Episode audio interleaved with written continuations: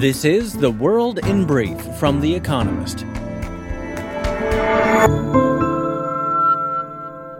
Our top stories Defense ministers from more than 50 countries are meeting at a NATO summit in Brussels to discuss providing more military aid to Ukraine after a brutal Russian bombardment on Monday. On Tuesday, the G7, a group of rich democracies, pledged their quote financial, humanitarian, military, diplomatic, and legal support to Ukraine quote for as long as it takes. The Bank of England confirmed that its emergency bond buying scheme aimed at helping troubled pension funds following the British government's chaotic mini budget would end on Friday as planned. The bank's assurance came after a report in the Financial Times had indicated a possible extension contradicting comments made by Andrew Bailey, the bank's governor.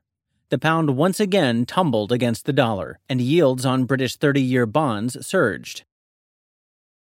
President Joe Biden named China as America's, quote, most consequential geopolitical challenge in his first national security strategy. The document, a high level plan for keeping America safe that is required of each new administration, was due last year but delayed as Russia amassed troops on its border with Ukraine. Mr. Biden also highlighted the importance of, quote, restraining Russia while strengthening America's alliances and democratic institutions. A jury in Connecticut ordered Alex Jones, a right wing conspiracy theorist, to pay $965 million in damages for claiming that the Sandy Hook school massacre was a hoax. Family members of eight victims and an FBI agent who responded to the shooting had sued Mr. Jones for defamation. It was the second of three such trials. At an earlier one, Mr. Jones was ordered to pay nearly $50 million. Germany said it expected its economy to slip into recession next year, slashing forecasts from 2.5% growth to a 0.4% contraction. Robert Habeck, the economy minister, said the reversal was caused by inflation, supply chain woes, and a worsening energy crunch, to which Europe's largest economy is among those most exposed. French refinery workers voted to continue their strike for pay rises despite the government threatening to step in if unions and oil companies cannot reach an agreement. Stoppages and blockades, now in their third week, have paralyzed six of France's seven refineries and led to fuel shortages at nearly a third of the country's petrol stations. Russia's security service said it had detained eight people in connection with an explosion on Saturday on Kerch Bridge, which connects occupied Crimea to Russia. Russia says the attack was organized by Ukrainian military intelligence. The arrests were of five Russians and three others from Ukraine and Armenia.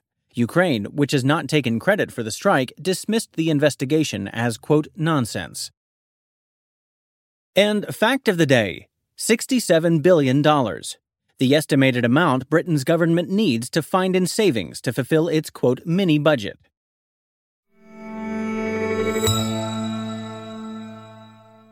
And now here's a deeper look at the day ahead. America remains in the grip of inflation. On the surface, it may seem like a relief.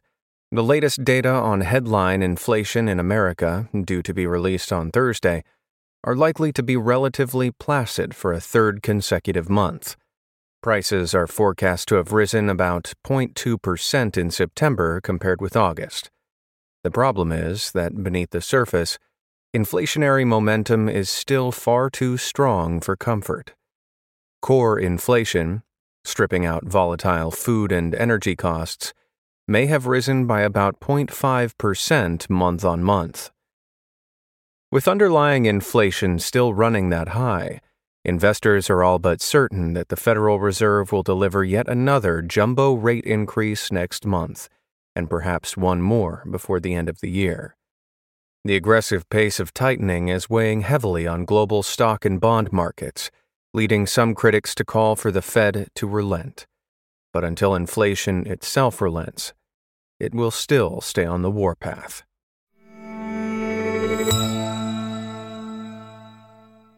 The Bank of England's tough love. The disastrous consequences of the British government's mini budget of September 23rd continued to reverberate through febrile markets. Days after the budget, the Bank of England was forced to intervene with an emergency bond buying scheme aimed at helping troubled pension funds and stopping a fire sale of gilts. On Wednesday, the bank reiterated its commitment to ending the scheme by Friday, but only after mixed messaging had sent the pound whipsawing. But what happens after Friday? The worry is that after the withdrawal of the bank as the buyer of last resort, chaotic selling will resume. The bank's governor, Andrew Bailey, told the pension funds on Tuesday that they had to sort out their financial resilience before the deadline. Few in the market, however, seriously expect the bank to sit on its hands if widespread disorder returns.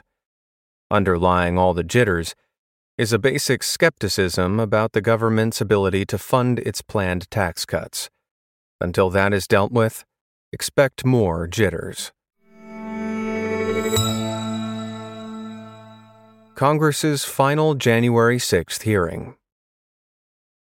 The Congressional Committee investigating the attack on the Capitol on January 6, 2021, will hold what is expected to be its final hearing on Thursday.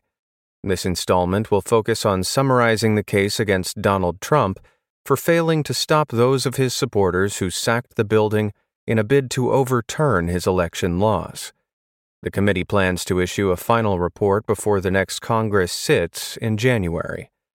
If Republicans take control after November's elections, they are likely to suspend the committee's unfinished work and to counterattack by blaming Democrats for intelligence and security failures on the day. Exactly how much criminality the current investigators have unearthed is unclear. The Department of Justice, which makes independent decisions on criminal charges, has seized phones of some of the central actors identified by the committee. But the scope of its inquiry remains unclear. Mr. Trump, who is no stranger to legal jeopardy, appears largely unfazed.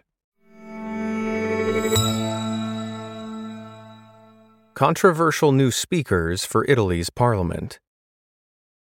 On Thursday, Italy's new parliament meets for the first time since last month's general election. A coalition of right wing parties emerged with solid majorities in both houses. Together, the Brothers of Italy, FDI, the Northern League, and Silvio Berlusconi's Forza Italia party won 74 seats more than the opposition in the 400 member Chamber of Deputies and 30 more in the 200 seat Senate. Giorgia Meloni, of the hard right FDI, is almost certain to become Prime Minister before the end of the month. But the lawmakers' first task will be to choose speakers for both houses. Deciding who will preside over the Senate is particularly sensitive. The Speaker would succeed Italy's 81 year old president, Sergio Mattarella, were he to die or be incapacitated. Neither of the two frontrunners is a stranger to controversy. The FDI's Ignazio La Russa joked during the pandemic that Italians should use the fascist salute to avoid shaking hands. The League's Roberto Calderoli once compared a black minister to an orangutan. A film festival about immigration. For nine years, the Immigration Film Fest has shared the stories of immigrants, often produced by immigrants themselves. This year's event, which begins on Thursday with screenings in Washington and online, will showcase nearly 40. Operation Allies Welcome follows Afghans fleeing the Taliban as they settle in Northern Virginia. Stop Time chronicles how a sanctuary church housed Lucio Perez an undocumented migrant, for three years in defiance of a deportation order. The theme of the festival, Home, is the focus of My DACA Life, a documentary about Maribel, a young undocumented migrant who arrived in America as a child. She was granted leave to stay under Barack Obama's DREAM Act. After she made her first trip to Mexico, that right was overturned under Donald Trump. As American policymakers face increasing numbers of arrivals and continue to struggle to develop fair and politically acceptable immigration policies, stories such as Maribel's need to be told. Daily Quiz Our baristas will serve you a new question each day this week. On Friday, your challenge is to give us all five answers and, as important, tell us the connecting theme. Email your responses and include mention of your home city and country by 1700 BST on Friday to quizespresso at economist.com.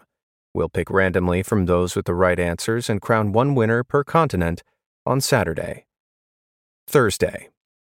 In the Rastafarian religion, which site is a place of peace and freedom, as opposed to Babylon, its evil alternative?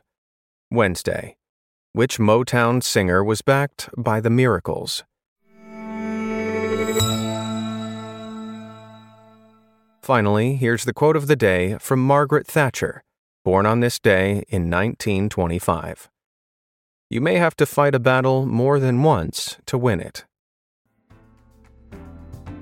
That's the world in brief from The Economist, available three times every day of the week. You can also hear interviews and analysis from our journalists, including our current affairs podcast, The Intelligence, on your podcast app. And subscribers to The Economist have access to each week's full edition in audio. Just download the Economist app to start listening.